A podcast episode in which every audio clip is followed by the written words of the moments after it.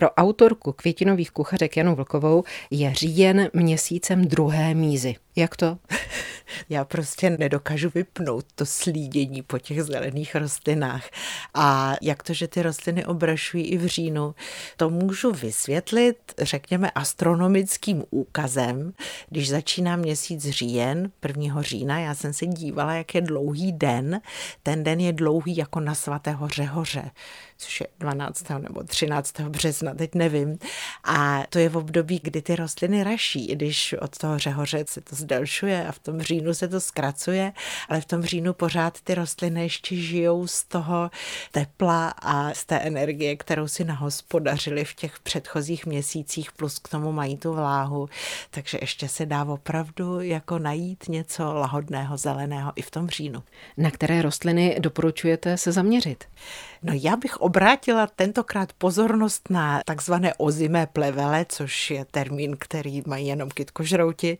To znamená rostliny, které začínají právě v tom říjnu rašit, protože jak se trochu jako otepluje klima, tak úplně nejsou dobře ukotveny v té vegetační sezóně, jak to bývalo dřív, takže tačinec, já myslím, že by si posluchači mohli pochutnat na tačinci už teďka v říjnu, začíná rašit polníček, ten bude mrňavý, a asi se někde ještě najdou podrybízy nejradši, bršlice, bršlice kozí noha, která je prostě stálice celé sezóny. Čím více seká, tím je lahodnější a v tom říjnu určitě někde ještě nějaké bršlicové výhonky budou taky. Vybrala jste recept, který s tím souvisí? Využijeme v něm čerstvé bylinky?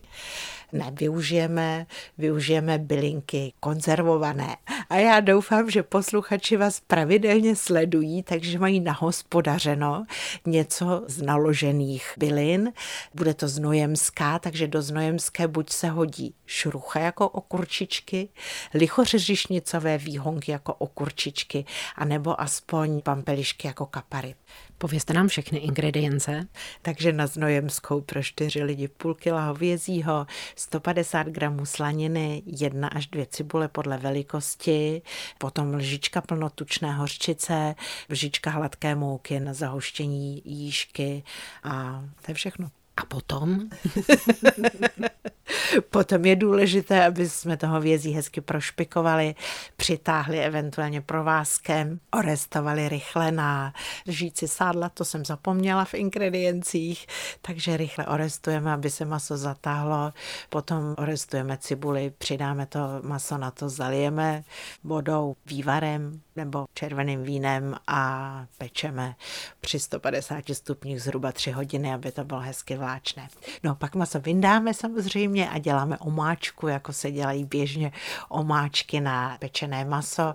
Zahustíme trochu jížkou a tak, jak se dělá znojemská, tak do té hotové, krásné, vláčné hnědé omáčky dáme buď nakrájenou tu šruchu na kousky, nebo tu lichořeřišnici, ty já dělám na kyselo. Ty pampelišky bývají takové slanější, ty pampeliškové kapary a naši strávníci budou ohromeni, je to prostě strašně dobrý.